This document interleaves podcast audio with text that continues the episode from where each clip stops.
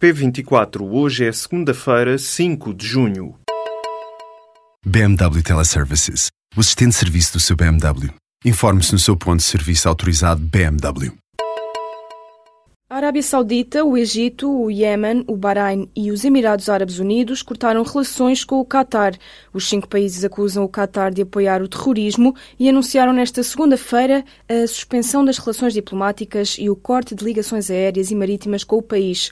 De acordo com o comunicado da Arábia Saudita, a decisão foi tomada para proteger a segurança nacional dos perigos, do terrorismo e do extremismo. Já o Qatar defende-se das acusações e classifica a decisão dos cinco países como uma violação da soberania. Os diplomatas do Qatar têm agora 48 horas para abandonar os Emirados Árabes Unidos. Entretanto, o conflito diplomático no Médio Oriente está a ter consequências no tráfego aéreo internacional, uma vez que o Qatar é um dos principais aeroportos e pontos de escala da Ásia. A Primeira-Ministra do Reino Unido está debaixo de fogo a escassos dias das eleições legislativas. Theresa May aplicou cortes na polícia e, por causa disso, o líder dos trabalhistas já veio pedir a admissão da Primeira-Ministra. May responde às críticas sobre a redução do número de polícias armados nas ruas, argumentando que o poder de ação das autoridades foi aumentado e diz que defende totalmente que as autoridades possam atirar para matar nestes casos.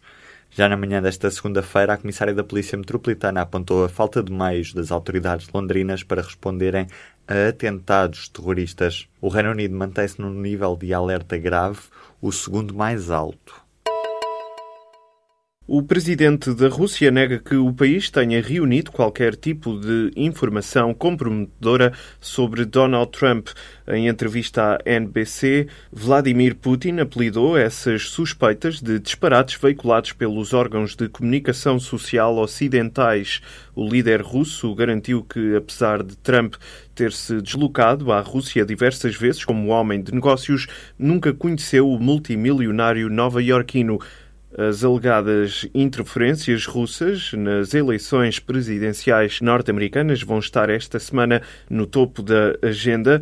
O antigo diretor do FBI, James Comey, deverá testemunhar no Congresso em Washington sobre se foi pressionado pelo presidente Trump a abandonar uma investigação sobre eventuais laços entre a campanha eleitoral e Moscovo. Comey foi despedido de forma repentina por Trump há cerca de um mês, quando supervisionava a investigação da interferência russa nas eleições presidenciais norte-americanas. São várias as falhas na forma como a autoridade tributária faz o acompanhamento dos processos de contraordenação fiscais desde a falta de interligação entre os sistemas informáticos até o facto de os próprios serviços terem entendimentos diferentes em relação à contagem dos prazos de prescrição. As falhas do fisco foram identificadas numa auditoria da Inspeção Geral de Finanças e têm consequências no decurso dos processos e, em alguns casos, podem aumentar o risco de prescrição das dívidas. No fim, é a própria arrecadação das receitas para os cofres do Estado que está comprometida. O Executivo já disse que tomou medidas concretas para melhorar os procedimentos administrativos mas o representante dos inspectores das finanças diz que nada mudou no último ano. A EDP anunciou ao mercado que houve buscas na sede da empresa na sequência de uma investigação às rendas da energia. Na sexta-feira, a PJ realizou buscas aos escritórios em Lisboa da EDP, da REN e da Boston Consulting Group. O presidente executivo da Elétrica, António Mexia, foi constituído arguído no caso. Um comunicado publicado nesta segunda-feira no site da Comissão do Mercado de Valores Mobiliários repete o que a EDP tinha esclarecido publicamente já no dia das buscas. A investigação do Ministério Público está ligada à extinção dos contratos de aquisição de energia e à sua substituição pelo regime dos custos de manutenção do equilíbrio contratual em 2004. Em causa estão suspeitas de crimes de corrupção ativa, corrupção passiva e participação económica em negócio. A EDP adiantou ainda que vai explicar o caso em conferência com o mercado na terça-feira. O verão está a chegar, é certo e sabido, mas os polícias não sabem o que vestir. Uma portaria do final do ano passado obriga os agentes da PSP a comprar fardamento através da plataforma eletrónica da empresa que ganhou o concurso público para fornecer esta farda oficial. O problema é que a lei já está em vigor desde novembro, mas o concurso público só foi lançado no mês passado e por isso os polícias têm de recorrer às diversas empresas que vendem fardas, embora a portaria diga que não podem fazê-lo. Em 2009 foi extinto o Fundo de Fardamento da PSP. A partir desse ano entrou em vigor uma lei que estipulava que passavam a ser os agentes a terem de comprar as peças de roupa de serviço que necessitem. Em troca, passaram a receber uma verba mensal, que atualmente se situa nos 60 euros, cabendo-lhes adquirir todo o equipamento dos sapatos aos chapéus. Contactado pelo público, o Ministério da Administração Interna diz que o procedimento para a escolha do fardamento já foi lançado, mas que por agora a aquisição do fardamento deverá manter-se como até aqui.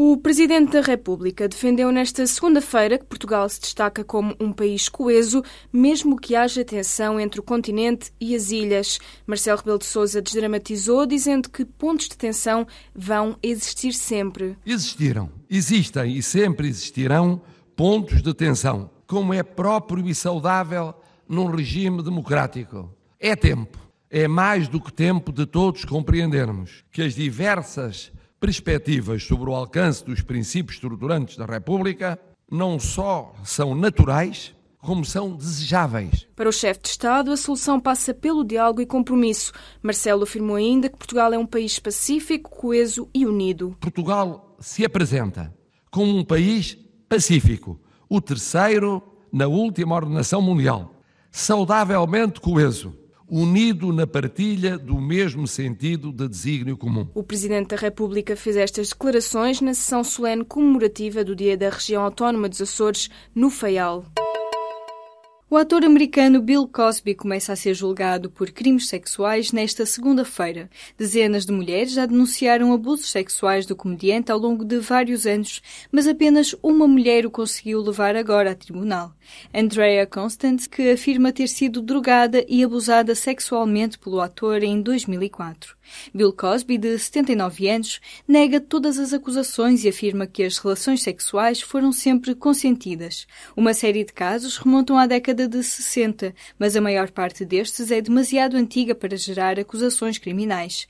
Mas o testemunho de Andrea Constant será reforçado pelo de outra mulher, num caso de contornos muito similares que aconteceu em 19 1996. O julgamento tem início nesta segunda-feira e espera-se que dure duas semanas.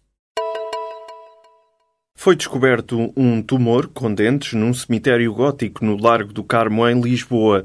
De acordo com a antropóloga da Universidade de Coimbra, Sofia Westerlein, esta é uma descoberta rara. No registro arqueológico mundial surgem apenas três casos deste tipo de tumores. O tumor calcificado, presente na zona pélvica de um esqueleto, apresenta uma massa irregular e desorganizada, onde é possível constatar a presença de cinco dentes. As escavações arrancaram em 2010 e 2011, mas só na segunda campanha de 2013 e 2015 foi possível analisar e estudar o caso. Segundo os investigadores, a mulher onde foi encontrado o tumor deveria ter mais de 45 anos, não havendo qualquer sinal que evidencia que este tumor fosse maligno. Esta é a conclusão do estudo publicado numa revista internacional em que participaram também o Museu Nacional de História Natural e da Ciência e a Câmara Municipal de Lisboa. Foi lançado nesta segunda-feira um portal de denúncias pela Autoridade da Concorrência. A nova plataforma permite aos consumidores denunciarem casos de forma anónima. A iniciativa tem como objetivo facilitar a denúncia de ilícitos de concorrência, sobretudo os que afetem o bem-estar dos consumidores. Entre as denúncias podem estar casos de problemas contratuais ou de consumo, práticas comerciais abusivas, corrupção, publicidade enganosa, vendas com prejuízo, recusa de fornecimento ou cartéis.